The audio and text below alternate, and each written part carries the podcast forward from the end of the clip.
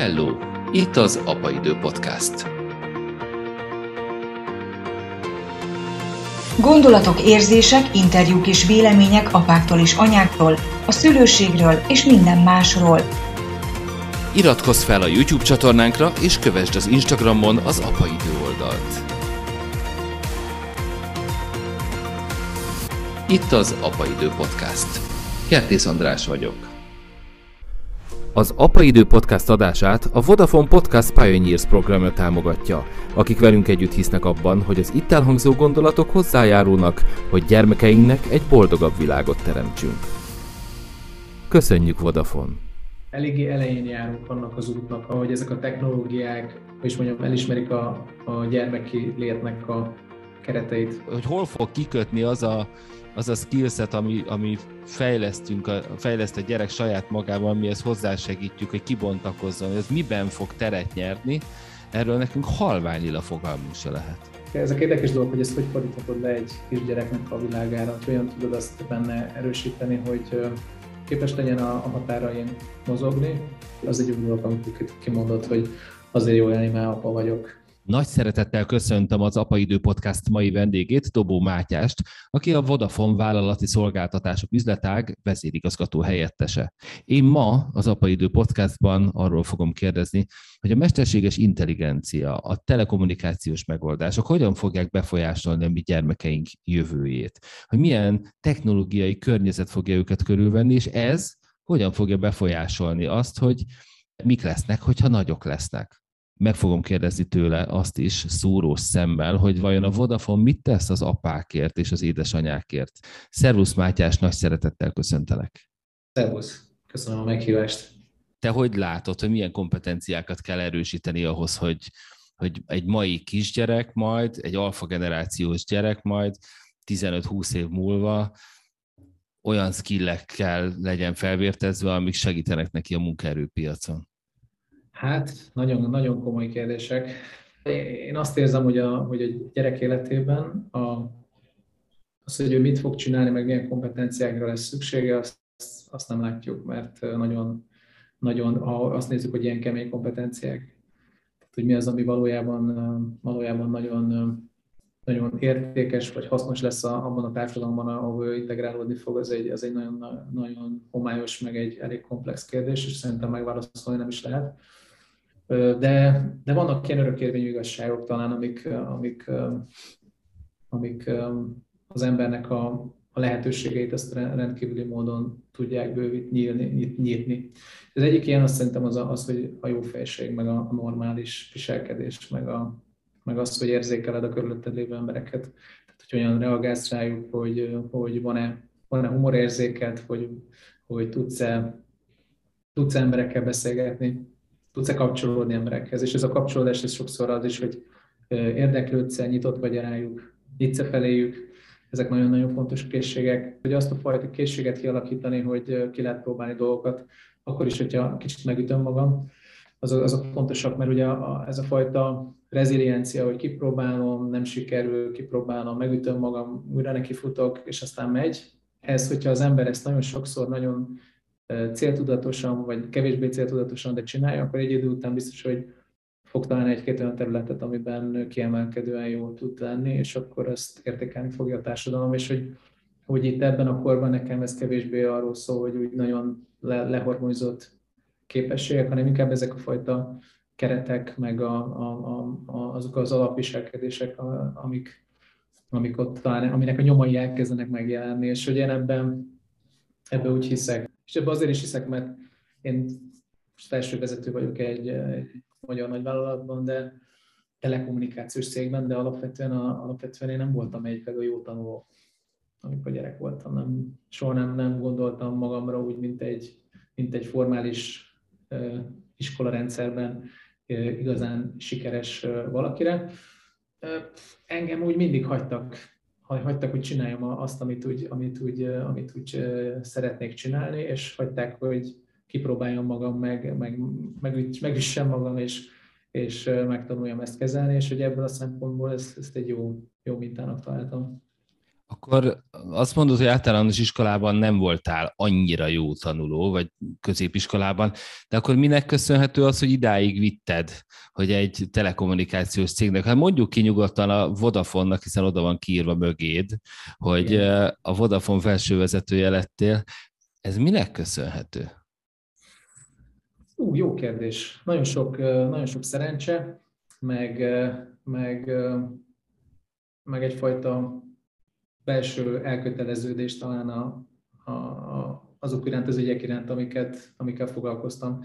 De nekem az általános iskolai, meg középiskolai, meg az egyetemi időszakban alapvetően nem mutatott semmi abban az irányba, hogy én karriert fogok építeni. Pár dolog volt, ami egyébként, ami talán jelezte azt,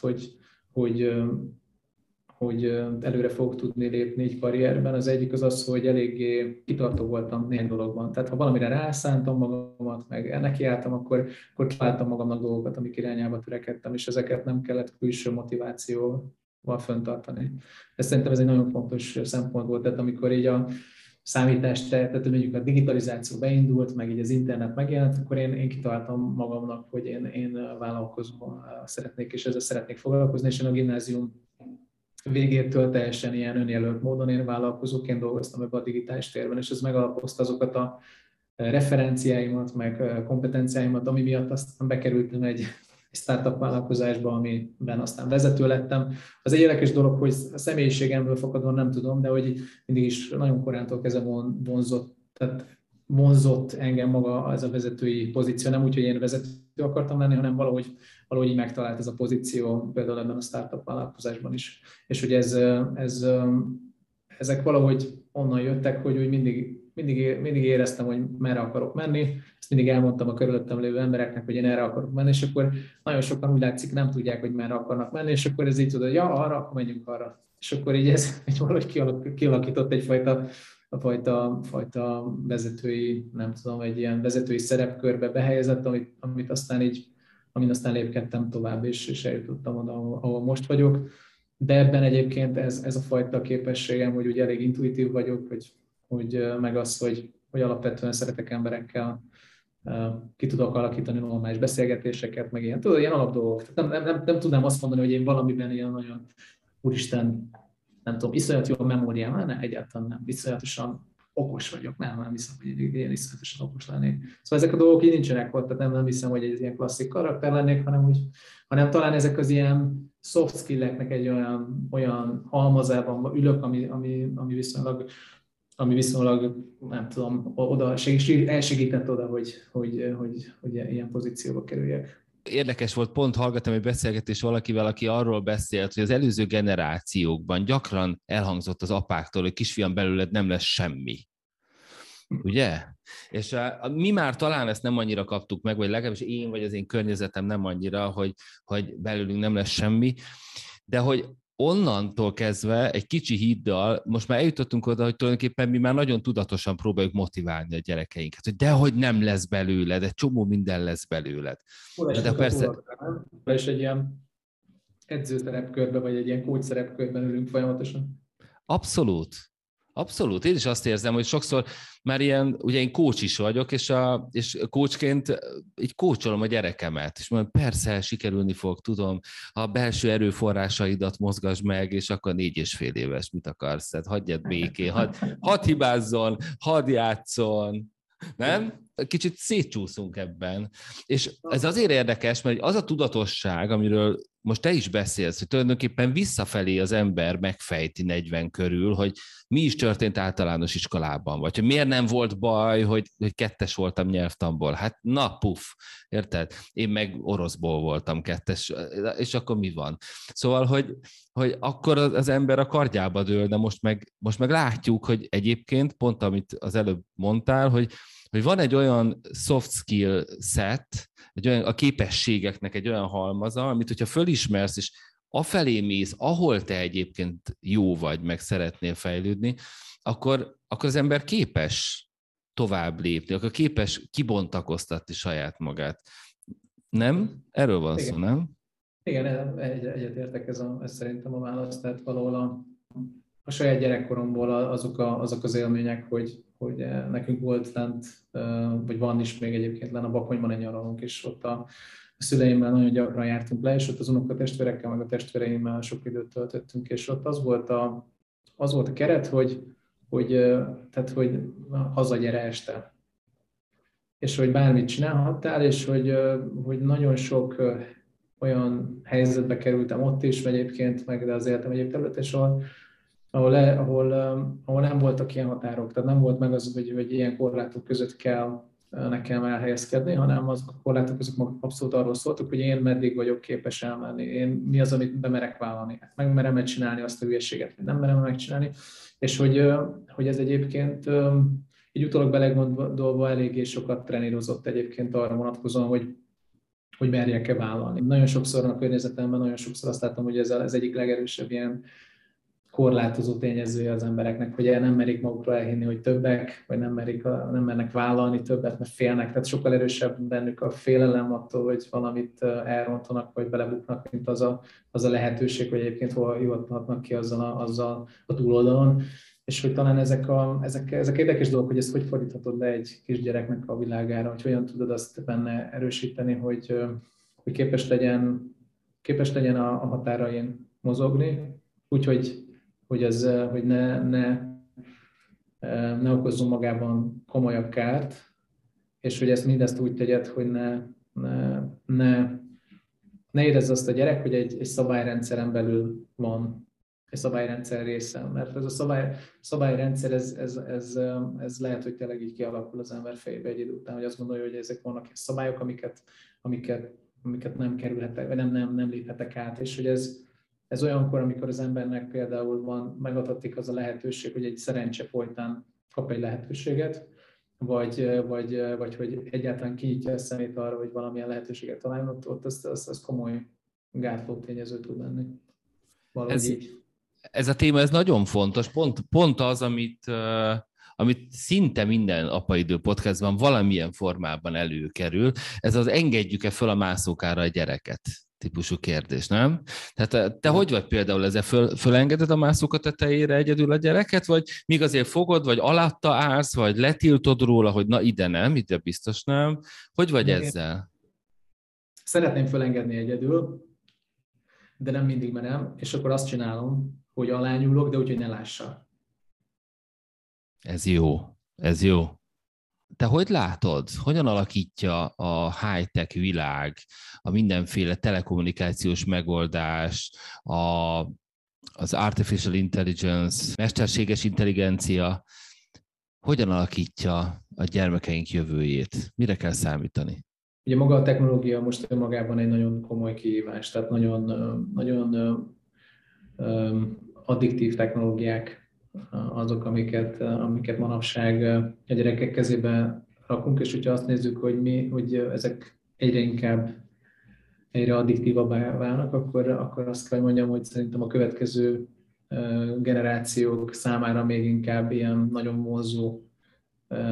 vonzó technológiai megoldások lesznek jelen. Ez egy nagyon nagy kérdés szerintem, hogy hogyan lehet olyan gyerekeket nevelni, akik tisztában vannak a saját triggereikkel, vagy ilyen mozgatórugóikkal, akkor, amikor a digitális technológiáról beszélünk, és képesek arra, hogy a megfelelő bölcsességgel, meg hozzáállással kezeljék ezeket a rendszereket. Ma is a mesterséges intelligencia jelentős hatással van rájuk, ez nem a jövő, hanem a jelen, hiszen az összes nagyobb szolgáltatás mögött valamilyen ilyen algoritmus fut, amit segít kitalálni, előrejelezni, és a megfelelő élményt prezentálni a végfelhasználónak úgy, hogy ő ott maradjon és kattintson, és megnézze a következő videót, és illetve a következő üzenetet is, tehát ebben azt gondolom, hogy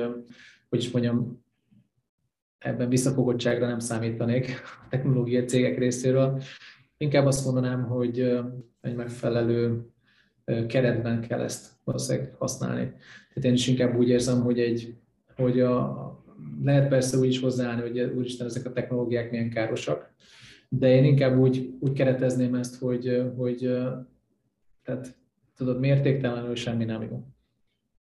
Tehát inkább az a kérdés, hogy tudunk-e mértékletességet és az ehhez kapcsolódó bölcsességet a gyerekekben nevelni, hogy egy jó élet, az abban benne van az is, hogy az ember ezekben a digitális terekben van, és valószínűleg az ő életükben ez már VR, AR szemüvegek és egyéb még ma elképzelhetetlenül vonzó technológiákban fognak megjelenni. De hogyha azt megértik, hogy milyen az, ami őket boldoggá teszi, meg kiegyensúlyozottá, hogy milyen egy jó nap, akkor abban ők saját maguk belső vezéreltségüknél fog, vagy azért, mert képesek erre reflektálni, tudják azonosítani, hogy akkor benne van az is, hogy mozgok valamennyit, meg benne van a természet, meg benne van az, hogy a családommal kapcsolatot ápolok, és hogy ezek az elemeim ott vannak. Te optimista vagy alapvetően, és én ezt nagyon értékelem benned, hogy a természetről, a kapcsolódásról beszélsz, annak a fontosságáról, hogy a gyerekek, a szülők megtalálják az egyensúlyt a hétköznapjaikban. Én is ebben hiszek, és szerintem mindenki erre törekszik. Tehát te egy nagy telekom cégnek vagy az ügyvezető igazgató helyettese, úgyhogy mint ilyet is szeretnélek megkérdezni arról, hogy hol van ezeknek a nagy tech cégeknek a felelőssége, hogy mit ad a gyerekek kezébe, hogy mit sugároz, hogy milyen életérzés közvetít. Szerintem ebben nagy a felelősség, tehát nyilván itt elsősorban azok a nagy globális technológiai vállalatokra gondolok, akik ezeket a technológiákat gyártják, meg a szolgáltatásokat fejlesztik, tehát ott alapvetően eléggé elején járunk annak az útnak, ahogy ezek a technológiák, elismerik a gyermeki létnek a kereteit. Beszélgettem néhány adással ezelőtt egy internetjogásszal, Baracsi Katalinnal, akivel pont erről volt szó, hogy mi a felelőssége a szülőnek, mi a felelőssége a gyereknek, és mi a felelőssége mondjuk egy Vodafonnak. A Vodafone mit tesz azért, hogy amikor a gyereknek a kezébe adom a telefont, az okostelefont, akkor ne találkozzon olyannal, amivel nem kéne, hogy találkozzon? Mi is kínálunk alkalmazásokat, illetve oktatunk, tehát mi az edukáción keresztül vagyunk aktívan jelen, illetve ilyen internetszűrő alkalmazásokon keresztül próbálunk abba segíteni, hogy a szülők tudjanak megfelelő, tehát hogy megfelelő tartalmak legyenek a gyerekek előtt. Mi, mint telekommunikációs cég, ugye elsősorban azért felelünk, hogy legyen internet hozzáférés, illetve legyen készülék. Ezek az eszközök a mi felelősségi körünk, hogy tudjál internetezni, meg a mi felelősségünk az, hogy a megfelelő áru, meg minőségű készüléket megkapd. Tehát önmagában ugye ezek az eszközök, meg a hozzáférésnek alapvetően nagy értéke van, mert nagyon sok mindenre használható. Ezért is van az, hogy mindenkinek van már szinte, tehát egy óriási és nagyon gyors felfutása volt az okostelefónjának, hiszen óriási értéke van, hogy ezen keresztül el tudod végezni a netbankolástól kezdve az üzenetküldést és egyéb tevékenységeket.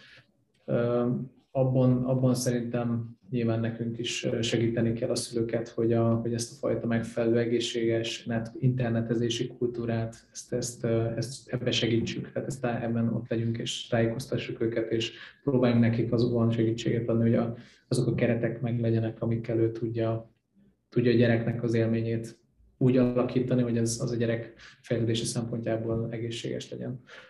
Tudsz esetleg segíteni nekünk szülőknek, hogyha Vodafonos előfizetők vagyunk, akkor hol kellene keresgélnünk az általatok nyújtok segítséget? Vodafone oldalán meg lehet találni ezt, hogyha a navigációban. Most nem tudom pontosan, hogy hova kell kattintani, de az oldalon elérhető. Még egy kérdés van a gyerekek jövőjével kapcsolatban, ami engem mindig nagyon érdekel, és szeretném megkérdezni tőled, mint a Vodafone vezérigazgató helyettesétől. És azért emelem ezt ki, nem azért, mert ő a Vodafone vezérigazgató helyettese, hanem azért, mint egy olyan cégnek az egyik vezetőjét, aki azért nagy hatással van az életünkre, és rengeteg pénzt költünk el nála. Mint egy ilyen embert kérdezlek téged, hogy te hogy látod, hogy milyen munkahelyek lesznek a jövőben a gyermekeinknek? Hogyan alakul a munkaerőpiac a következő 10-15 évben? Hát nagyon jó kérdés, hogy milyen irányba tart. Tehát az egyik nagy trend, amit látok, az az, hogy a munkaerőpiac, bár nagyon sokan azt gondolják, hogy a munkán Tehát a munkával kapcsolatban komoly kihívások vannak, tehát hogy lesz-e munka, meg milyen munka lesz. Azért alapvetően az a tendencia látszik, hogy a magyar társadalom az csökken. Tehát egy méretéből fakadóan egyre inkább egy öregedő társadalomról beszélünk, amiben az aktív munkakereső korban és tényleg aktív korban lévő lakosság száma az csökken. Ez az egyik nagy trend, én ezt látom. Tehát alapvetően az, hogy ez mit eredményez, az egyik legfontosabb elem az, hogy a termelékenység hogyan fog alakulni. Tehát az egyfőre jutó termelékenység képes-e ellensúlyozni ennek a növekedése, azt a csökkenést, ami a munkaerőpiacon dolgozó teljes tömeget jelenti. A másik dolog az az, hogy mit jelent értékes munkát végezni. Tehát mi az, ami ugye hoz, tehát ami nem csak egy alacsonyabb, rosszabb minőségű, könnyen automatizálható munkát. Én abban azt gondolom, hogy most már most is látszik, hogy a munkának a komplexitása bizonyos szempontból nő. Tehát, hogy ami korábban ilyen nagyon erős szakmai, szakértői munkák, munkatípusok sokasága volt jelen. Én azt látom, hogy ma már egyre gyakrabban látszanak olyan típusú munkakörök, amik korábban különböző társterületekhez kapcsolódó munkákat integrálnak. Csak gondolj bele egy olyan valakiben, mint aki te vagy, podcastet készítesz, és ezt próbálod, ezt vezeted be a magyar piacon. Egy ilyen munkakörhöz kellenek marketing, digitális képességek kellnek hozzá, audióval kapcsolatos képességek, kell hozzá kommunikációs képesség, interjúzásra való alkalmasság, tehát egy csomó mindent integrál egyben egy ilyen típusú szerepkör. Igaz ez nagyon-nagyon sok mindenre, és én korábban dolgoztam az Apple-nál egy pár évet, és ott is azt láttam, hogy a jövő cégeiben, és az Apple talán mondható egy olyan cégnek, ami ma már képviseli azt, hogy valamilyen szinten a jövőt, ott nagyon nagy felelősségi köröket látnak el kevesen.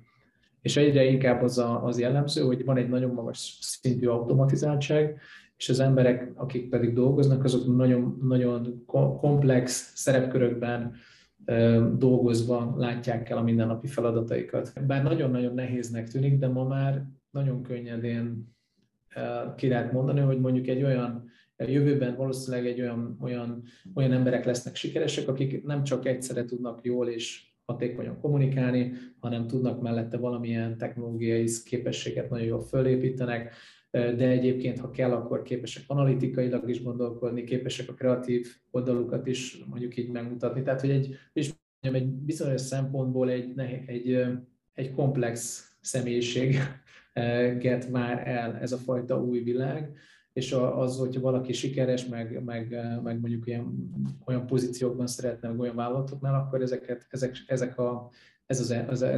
lesznek az elvárások. És ugye ez egy viszonylag nehéz feladat, és erre nagyon érdekes, hogy hogyan lehet a gyerekeket felkészíteni, mert nyilván mindenki szeretné, hogyha a gyereke sikeres lenne, és ugye, de hogy valahogy ezt látom, hogy az elvárások így nőnek, tehát hogy nőnek az elvárások. Én is ezt látom, és azt is, hogy pontosan ez az a pont, ahol egyébként érdekes módon a poroszos oktatás és egy modernebb, egy skilleket, képességeket fejlesztő oktatás találkozik, vagy ütközik, hiszen amiről te beszélsz, az olyan fajta komplexitás, olyan kritikai gondolkodás feltételez, olyan szerteágazó érdeklődést és tudást feltételez, arról nem beszélve, hogy mindezt, amit a gyerek megszerez, ugye ezt még szintetizálnia is kéne. Tehát, hogy ebből valami egészet alkotni, és újat alkotni. Na most, hogy ez egy olyan szintű soft skill fejlesztést feltételez egész kicsi gyerekkortól, ami csak óriási tudatossággal lehet intézményesítve, intézményi rendszereken keresztül folyamatosan felépíteni. És hát ha élhetek egy pici kritikával, én azt látom azért, hogy a magyarországi oktatási intézmények jelentős része az még mindig poroszos oktatásban gondolkodik, még mindig konkrét tudás, információ, átadás fókuszban van, és amíg ebben lesz, és nem helyezi át a hangsúlyt arra, hogy mondjuk ki, fogalmunk sincs, hogy mit kell tudnia a gyerekünknek 20 év múlva. És lehet, hogy az a világ, az egy egészen más világ lesz, mint amilyen a mai. Tehát nem tudom fölkészíteni azzal, hogy bebifláztatom vele a révai lexikont. Ezzel nagyon egyetértek. A poroszos egyébként oktatásnak is vannak bizonyos szempontból előnyei, tehát a fajta kitartás, a megtanulás, az a fajta rutin, hogy az ember képes legyen arra, hogy időt szán olyan dolgokra is, amik nem feltétlenül a kedvencei, és ebben egy kiképezni az embert arra, hogy alkalmas legyen ilyen típusú tevékenység elvégzésére. Ez is egy fontos szempont, de ez nem mehet a kárára annak, amit te mondtál, hogy valahogy a személyiséget alkalmassá tenni arra, hogy képes legyen megérteni azt az elvárást, amiben éppen ott van, és annak ugye ezeknek több szint, több oldala van, tehát lehetnek ezeknek kreatív elvárások, kommunikációs elvárások, egyéb olyan dolgok, amiket mi most valahogy az oktatási rendszerbe kevésbé helyezünk előtérben. Nincsenek fejünkben azok a óriási trendek, mert még nem jelentek meg, vagy ha meg is jelentek, olyan láthatatlanok még, hogy nem tudod őket elhelyezni egy nagyobb társadalmi környezetben, amik által meg tudnád jósolni, hogy ezek a gyerekek hol fognak és milyen környezetben dolgozni. Tehát ezt teljesen el kell fogadni, hogy nem tudjuk, nincs róla képünk, és ugye ennek megfelelően kell valamilyen módon a gyerekeket segíteni előre. Nagyon fontos. Nekem is a saját példám. Hát, hogyha megnézem, hogy most mesélted a saját történetet, én 77-ben születtem, és hát például a középiskolás koromban gépgyártás technológia, számítástechnika szakon Commodore 16-oson tanultam programozni, hát nullás dolgozatokat írtam, mondanom se kell. De hogy onnan, ugye, ott az látszott, hogy majd az informatika, meg minden, az nagyon jó lesz, de közben az esztergagépen tanultam esztergálni is, például szakmai gyakorlaton. Gyorsan megszöktem onnan, és átmentem Bach, Mozart, Beethoven, Schubert, Schumann világába, és elmentem operaéneklés tanulni, még középiskolában, mert azt gondoltam, hogy operaénekes leszek egy társulatban. Mire lediplomáztam, megszűnt az összes társulat Magyarországon, tehát nem lehetett társulatban lenni, de azért én énekeltem kitartóan operákat. Most meg itt ülök az Apaidő Podcastban, hogyha megkérdezték volna 5 évvel ezelőtt, mi az a podcast, a fogalmam sincs. Van az iPod vagy mi, de hogy podcast, meg hogy ezért pláne videóban, ugye, ami lehet, hogy nem is podcast vagy. Szóval, hogy wow! És mindent használok az informatikától, ahogy te is mondtad, a kommunikáción át, a hangképzésen keresztül a mindent. Tehát, hogy hol fog kikötni az a skillset, ami fejleszt a gyerek saját magával, mi ezt hozzásegítjük, hogy kibontakozzon, hogy ez miben fog teret nyerni, erről nekünk halvány lila fogalmunk se lehet. Nem, nincsen. Igen, és ugye ebben érdekes kérdés, hogy ugyanakkor meg tanulságokat talán lehet róla nem leszűrni, hogy mik azok a csereszabatos készségek, amik függetlenül, hogy milyen talpazaton állsz, ezek értékesek, nem? Arra biztos lehet számítani, és szerintem abban viszont, mint a technológia körülöttünk nagyon-nagyon gyorsan változik, de szerintem az embernek az ergonómiája, meg az embernek úgy az alap, ugye a genetikai húzalozottsága, azok lassan. Tehát az, amit értékelünk egy személyiségben, azt szerintem, amit mi értékelünk egy személyiségben, azt valószínűleg a következő generáció is értékelni fogja. Abszolút. Tehát ami eddig fontos volt, az mostantól is ugyanolyan fontos lesz, csak a külcsin, vagy a keretek változnak, mert ebben hiszek én is. Ilyen fontos például az apaság is, meg az anyaság is, és ezzel kapcsolatban is szerettelek volna kérdezni, mit tesz a Vodafone az apákért és az anyákért? Mi a Vodafone-nál igazából egy viszonylag szabad munkavégzési környezetet hoztunk létre, tehát a távmunkát nagyon támogatjuk. Ez azért is tartjuk fontosnak, hogy adunk-e lehetőséget a kollégáknak arra, hogy úgy végezzék a munkájukat, ahogy nekik a leghatékonyabb. El tudják dönteni azt, hogy ők hogy tudnak hatékonyan dolgozni, de egy másik oldalról pedig azért is csináljuk, hogy megadjuk a lehetőséget azoknak, például a szülőknek is, hogy hatékonyan tudjanak dolgozni, akiknek a gyerekeket iskolába kell vinni, vagy el kell hozni az iskolából, és hogy az ilyen formális keretek ne legyenek akadályai ennek. Amikor gyermek születik, akkor nagyon fontos kérdés, hogy édesapa lehet-e, ott lehet, és hogy mennyi ideig lehet ott, 5 napig, 10 napig. Nálatok ez hogy van? Nálunk egy nagyon jó rendszer van szerintem ebből a szempontból, amit én korábban egyedül az Apple-nél találkoztam benne, az, hogy van apaszabi. Ez azt jelenti, hogy az apák is elmehetnek szabadságra a gyerekek születése után, és megélhetik azt az első időszakot, amikor ugye a gyerek egyrészt nagyon-nagyon sok mindent kell csinálni a gyerek körül, meg életben kell tartani, de másrészt meg ugye az egyik legszebb időszak is, amikor először találkozol a saját gyerekeddel, úgyhogy ebben mi szerintem nagyon előremutatóak vagyunk, és próbálunk egy tényleg olyan környezetet teremteni benne, amiben az ember a szülőségét is meg tudja élni. Neked nagyon izgalmas karriered volt, ahogy mondod, voltál az Apple-nél, de más technológiai cégeknél is, a saját startupotokat vezetted, stb. Szóval, hogy egy izgalmas éveken vagy túl, de hát 3 éves a gyermeked. Neked sikerült, amikor ő egészen pici volt, elég időt tölteni vele? Szerintem igen, a kérdés az, hogy mit jelent az, hogy elég.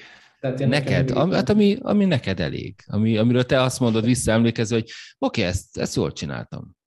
Igen, szerintem igen. Nekem az érzésem, de én egy nagyon,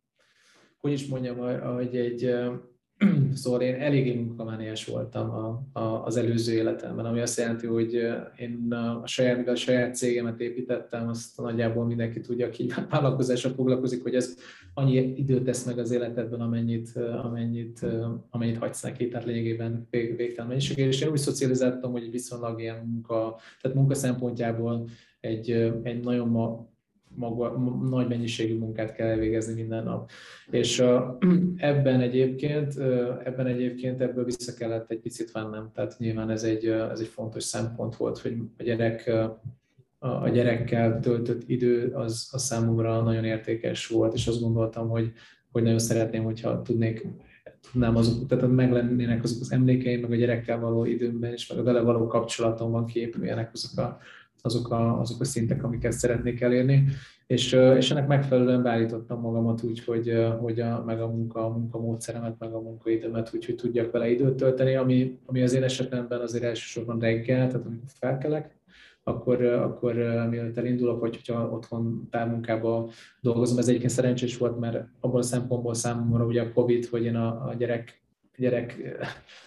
kiskorának egy jelentős részében a Covid időszakban kötelező kényszerűen is távmunkába dolgoztam, ezért a reggeli idők azok mindig ott voltak, illetve a munkaidő után van számomra egy ilyen kötelező 2-3 óra, amit vele töltök. Tehát úgy vagyok vele, hogy inkább dolgozom este még, hogyha nagyon kell, de hogy alapvetően szánok időt minden nap arra, hogy legyek vele, és vele töltsek időt. És ezt úgy is teszem, hogy priorizálom őt más eltölthető tevékenységek terhére. Tehát újra kell alakítanom magamat ehhez egyébként,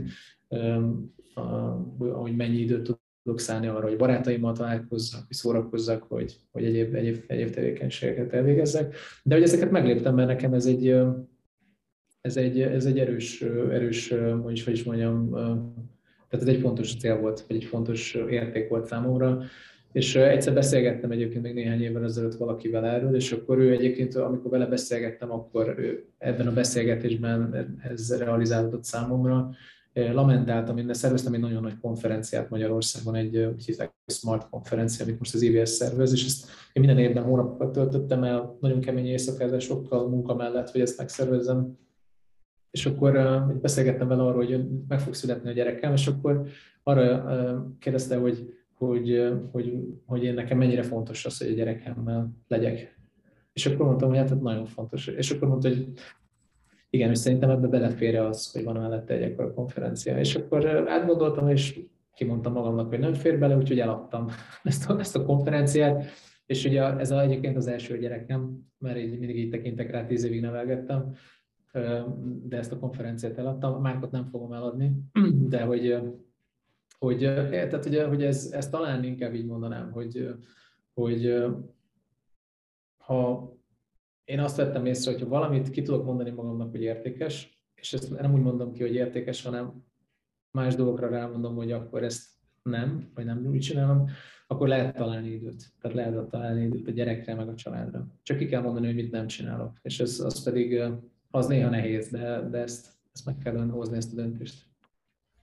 Nekem is egy pont aktuális felismerésem, pedig hát hozzád hasonlóan évek óta dolgozom a munka-magánélet egyensúlyomon. Szerintem ezzel nem lehet eleget dolgozni. És szóval egy új felismerésem éppen az, hogy egyszerűen nem fér bele minden. Szóval akárhogy erőlteted, vagy ezt csinálod, vagy azt csinálod. És nekem például az a küzdésem, hogy én állandóan a gyerekemmel lennék. Szóval, hogy különösen most így az élete első 3-4 évében folyamatosan az az érzésem volt, hogy azon kívül, hogy én Dáviddal biciklizem, játszom, homokozom, pelenkázom, fürdetem vagy altatom, ezen kívül semminek semmi értelme nincs az életben. Tehát, hogy totálisan felesleges az egész, és aztán utána szépen lassan kúszott vissza az életemben a munka fontossága, hogy így mondjam, végig dolgoztam, eltartottam a kis családomat, igyekeztem megtenni, amit meg kellett tenni, de hogy nem, tehát hogy ilyen szempontból tulajdonképpen szétcsúszott, mert a munka-magánélet egyensúly az azt jelenti, hogy munka és magánélet, nem csak magánélet és nem csak munka. Tehát igen. Nekem pont a másik irányból picit szétcsúszott, de hajlamos vagyok erre, hogy nehezen mondok le én is dolgokról, hogy egyszerűen nem csinálom, vagy nem kezdem el például olyan projekteket, olyan tevékenységeket, amikről tudom, hogy azért az munkaigényes, és ezzel időigényes lesz, és az idő az valahonnan fog hiányozni. Nehéz lemondani, tehát nehéz azt mondani, hogy nem, pláne, hogyha tudod, barátságok, meg korábbi beépült szokások, amik jók voltak, és igazából az embernek az örömérzetéhez hozzátették ezeket elengedni, de hogy meg kell hozni ezeket a döntéseket, és igazából az a sok stressz, és nyilván emellett még így is egyébként nagyon sok, ugye ez a munka-magánélet egyensúly, pláne az embernek vannak idősödő szülei, meg egyéb. Tehát ezek azok a dimenziók, ezek amúgy sem egyszerűek. Tehát még ha jó döntéseket hozol, akkor is valószínűleg valamilyen nyomás alatt vagy innen-onnan, és ezeket, tehát a kérdés az az, hogy te magad, amire van ráhatásod, abban mennyire segíted magadat, vagy sem. Tehát érdemes segíteni magunkat, mert egyébként is nagyon sok embernek, sőt a legtöbb embernek így is óriási nyomás van valamilyen dimenzióban az életében. Én nekem ami érdekes volt, csak egy ilyen gondolat, hogy voltak dolgok, amiket én azt gondoltam, hogy nekem nagyon fontosak, hogy alvás, sport, amik ahhoz kellenek, hogy alapszinten működőképes legyek. Én nekem vannak ilyen alap dolgok, tehát ha sokáig nem alszom eleget, akkor nagyon, nagyon ideges leszek egy idő után, meg nem teljesítek jól, meg az érzelmi stabilitásom megbillen, hogyha nem sportolok, akkor is elkezdek egy kicsit ilyen zizi lenni egy idő után, nyilván ilyen munkai terhelés mellett meg. És azt találtam, arra jöttem rá, hogy az ember általában ezt is ilyen keretekben végzi. Tehát van a fejedben arról, hogy mit jelent az, hogy sport. Ez egy olyan dolog, hogy elmegyek, és akkor 1 órát, 2 órát rászánok, és akkor sportolok. Vagy az, hogy az alvásra azért egybe kell aludni, ott nincs trükk. De hogy mikor elfekszel aludni. És hogy egyébként érdekes módon például a sporttal kapcsolatban arra jöttem rá, hogyha az ember heti 3-4 napot, fél órát, például home office-ban tud egy nagyon erőset kardiózni, az konkrétan elég. Te vezetőként dolgozol, hogy látod, hogy a te beosztottjaidnak milyen a munka-magánélet egyensúlya? Hát remélem jó. Én csak azt tudom elmondani, hogy én próbálok ebben segíteni, tehát esti e-mailek, esti telefon, hétvégén e-mailek, hétvégén telefon, ezek nem mennek. Tehát szerintem ezt a korszakot valamilyen módon átléptük. Volt ez a fajta ilyen keményen nyomjuk, és akkor egy vezető akkor tűnik jó vezetőnek, hogyha még péntek este is 8-kor, 9-kor telefonál, vagy hétvégén is küldi az e-maileket a kollégáinak. Ma már inkább azt gondolom erről, hogy ez egy bizonytalan vezetői léleknek a tükre. Ha valaki nem tud munkaidőben a megfelelő keretek között menedzselni másokat. Tehát, hogyha ezt nem tudja elvégezni, akkor az inkább egy olyan annak a jele, hogy ha mondjuk nem engeded el péntek este 8-9-kor a munkát, akkor az lehet, hogy érdemes inkább azt gondolni, hogy vajon miért nem, te miért nem engeded el semmit azt, hogy a többiek miért nem válaszolnak. Hát igen, ugye van két ilyen mondás a vezetőktől, amit régen nagyon sokat lehetett hallani, és ma már talán nem annyira. Az egyik ez a nekem kell utoljára elmenni az irodából, mert akkor dolgoznak az emberek, ugye? Amíg látom, hogy látnak engem, addig biztos lehetek benne, hogy dolgoznak, egyébként nem dolgoznak. Ugye a Covid alatt ez például elég erősen megdőlt. A másik pedig azért van céges mobiltelefonod, hogy bármikor hívnak, vedd fel. Igen, ezt szerintem ez benne volt, vagy talán sok cégnél most is benne van a kultúrában ezek a paraméterek, de hát én nem ebbe hiszek. Tehát én az eredménybe hiszek, eredménycentrikusságban, ami elsősorban inkább arról szól, hogy az embereknek meg kell adni azt a bizalmat, hogyha elég pontosan megfogalmazod az elvárásokat, akkor annak ők megpróbálnak megfelelni. És ebben a szemléletben nekem nem az elvárásom, hogy valaki 8 órát üljön valahol, mondjuk egy adott cégben, vagy hogy legyen a kezében egy mobiltelefon, hanem hozza meg mondjuk minden nap azt a 2-3 nagyon fontos döntést, hogy ami ahhoz hozzásegíti, hogy ezt a célt elérje. Éppen mesélted, hogy 3 éves kisfiaddal mi újság, ő hogy viseli az ovit? Jár már oviba, vagy még most bölcs is? Elkezdett oviba járni egy pár hónappal ezelőtt, ez a mini csoportnak hívják, tehát még nem a hivatalos óvoda, hanem az óvodára való felkészítés, és ő a legkisebb a csoportban. Úgyhogy alapvetően nagyon szerintem szereti, nem voltak ilyen nagy kiakadásai, hogy nem akar óvodába venni, de azért látszik, hogy nehezen illeszkedik be, mert még nem nagyon beszél, még kicsit beszél, és még nem igazán tudja magát megértetni a környezetével, úgyhogy ebből vannak azért ilyen, hogy is mondjam, összezörrenései a kisgyerekekkel, meg hát ez egy erős karakter, tehát nem egy olyan típusú karakter, aki könnyen befér a parkolóhelyre, hanem úgy tudja, hogy mit akar, meg mit szeretne csinálni, és próbálja is elérni. Te hogy vagy ezzel, hogy ő mennyire tudja megértetni magát az óvodában, a környezetével? Mennyire szülői félelem ez, vagy mennyire tudod ezt racionálisan kezelni? Hát az óvónénik is jelezték vissza, tehát így ebben az értelemben van valami fókuszált, vagy hogy is mondjam, valóságon alapuló visszajelzés, de én nem annyira félek tőle, tehát én azt érzem egyszerűen, hogy ő így érik, és nagyon jó látni, hogy egyébként ő egy viszonylag életre való karakter, tehát ő neki nem nem kell őt pátyolgatni, hanem ő megy előre, és valahogy ahogy így egyébként ez a karaktere így előjön, meg így működik, ebben azért nyilván benne van az is, hogy úgy tud összezörreni másokkal, de alapvetően egyébként, amikor megkérdezem, hogy jó volt az ovi, akkor mindig azt mondja, hogy jó. És hogy alapvetően ezzel én jól vagyok. Otthon meg nagyon aranyos, meg cuki, úgyhogy igazából a saját környezetében meg nagyon-nagyon kedves, meg vicces, meg aranyos. Az, hogy nem kommunikál mondjuk ilyen nagyon-nagyon tudod, tehát nem teljes mondatokban beszél, hanem sokszor ugye én értem ki a szavaiból, mert még úgy mondja a szavakat, arra meg úgy vagyok vele, hogy ez majd jönni fog.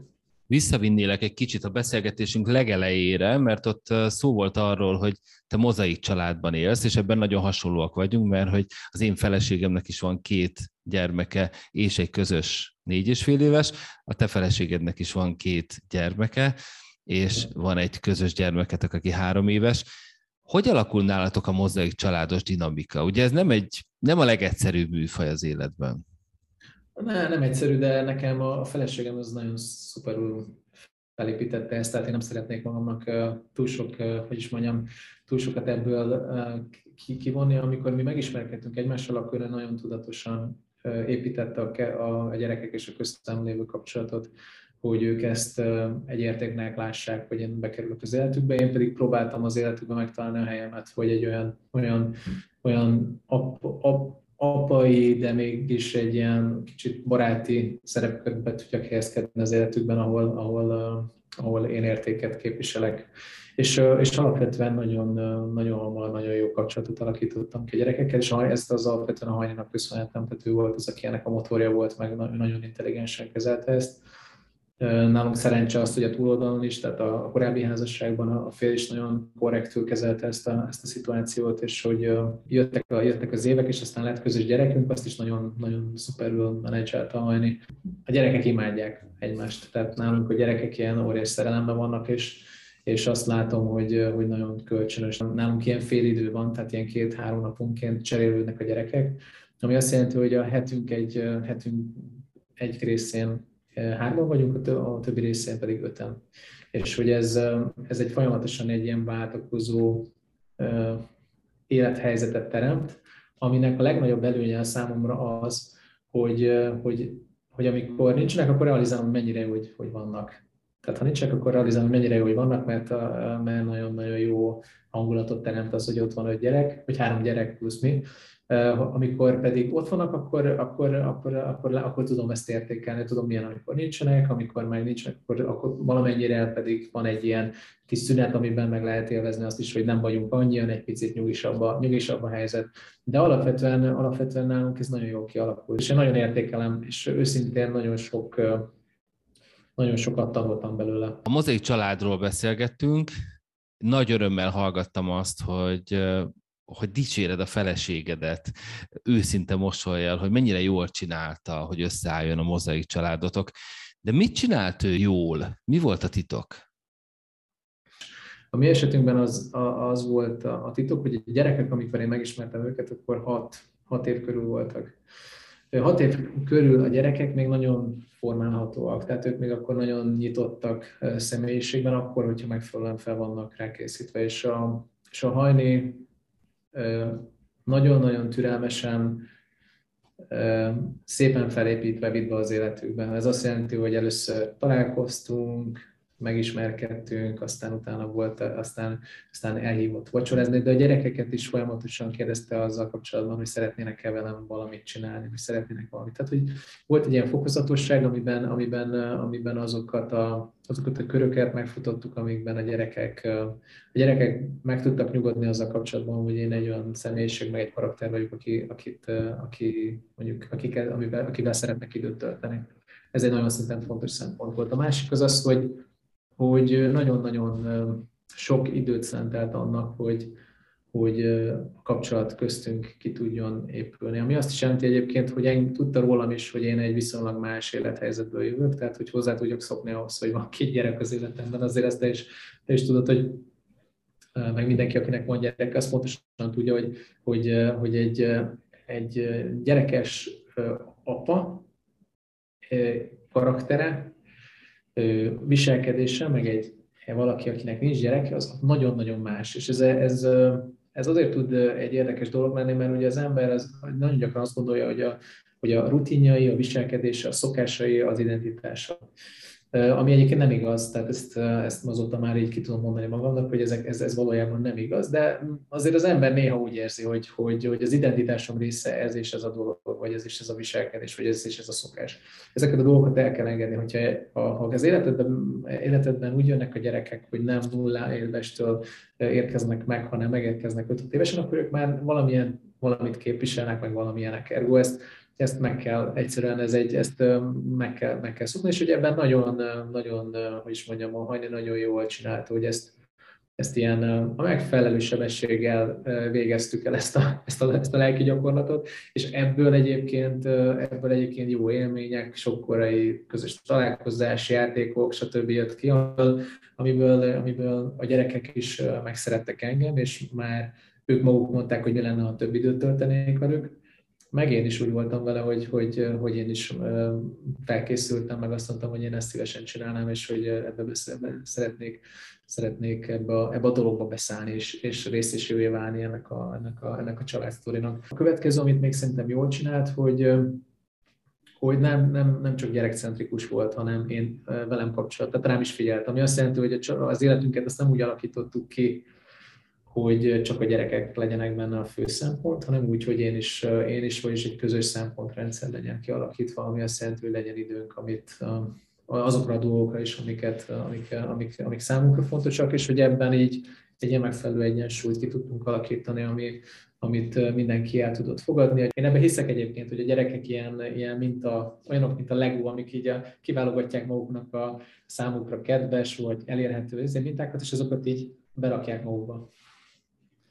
Abszolút így van, és ezért is óriási a felelősségünk, amellett, hogy élvezzük, hogy azért egy picit jól esik, hogy minket is másolnak, meg látjuk, ahogy szoktam mondani, önnön nagyszerűségünket látjuk a saját gyermekünkben. Jó esetben, igen. Hát persze a saját hibáinkat is, és na hát szóval erről is lehetne sokat beszélgetni. Az Apaidő Podcast végén meg szoktam kérdezni a vendégeimet, hogy mit jelent számukra az apaidő? Számodra mit jelent az apaidő szó? Az apaidő szó számomra azt jelenti, hogy fontos az apaság, és hogy az érték az érték az idő, tehát hogy abban az idő és az a fajta idő, közös időnek az eltöltése, amiben valóban ott vagy, jelen vagy, én ott vagyok és jelen vagyok, és időt töltök a gyerekkel úgy, hogy, meg a gyerekekkel úgy, hogy az mind a kettőnk számára valamilyen értéket hordoz. És hogy ez, hogyha majd visszagondolok egyszer, nem tudom, emlékezni fogok erre az időszakra, akkor azt fogom, hogy úgy gondoljak vissza rá, meg úgy emlékezek vissza rá, hogy bár volt egy erős, meg egy jó karrierutam, meg hogy milyen sok mindent elértem, de azért de szerintem ezzel te is így vagy, hogyha már az ember 40 fölött van, akkor azért az a karrierrel kapcsolatos ilyen sztorik, azok így már futottál bele dolgokba, már voltál itt sikeres, meg már csináltál ott egy-két dolgot, és ugye pontosan tudod, hogy ennek, ahogy így az évek múlnak, ennek mekkora jelentősége van. Tehát persze az embernek legyen karriere, de azért azt látom, hogy a gyerekkel való kapcsolat, meg a család, az egy hosszú távú, és egy rendkívül sok értéket hordozó, nagyon jó befektetés. Mint egy olyan dolog, amiért érdemes élni, meg amiért jó élni, meg amire akkor azt mondod, hogy na én miért szeretek élni, akkor szerintem az egy dolog, amikor kimondod, hogy azért jó élni, mert apa vagyok. Köszönöm szépen Dobó Mátyásnak, a Vodafone vezérigazgató helyettesének, hogy elfogadta a meghívásunkat. Köszönöm, Mátyás. Köszönöm szépen a lehetőséget.